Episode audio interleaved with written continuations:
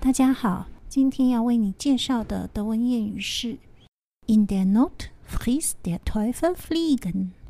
情急之下，恶魔连蚊子都会吃，呃，恶魔也会吃苍蝇。那么在中文的意思就是“狗急跳墙”。情况危急的时候，人都会做出一些平常不会做的事情。还有一个相关的谚语，就叫 “Not macht erfinderisch”。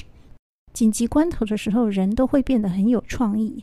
这句话对于很多创作的人来讲，应该都很真实吧？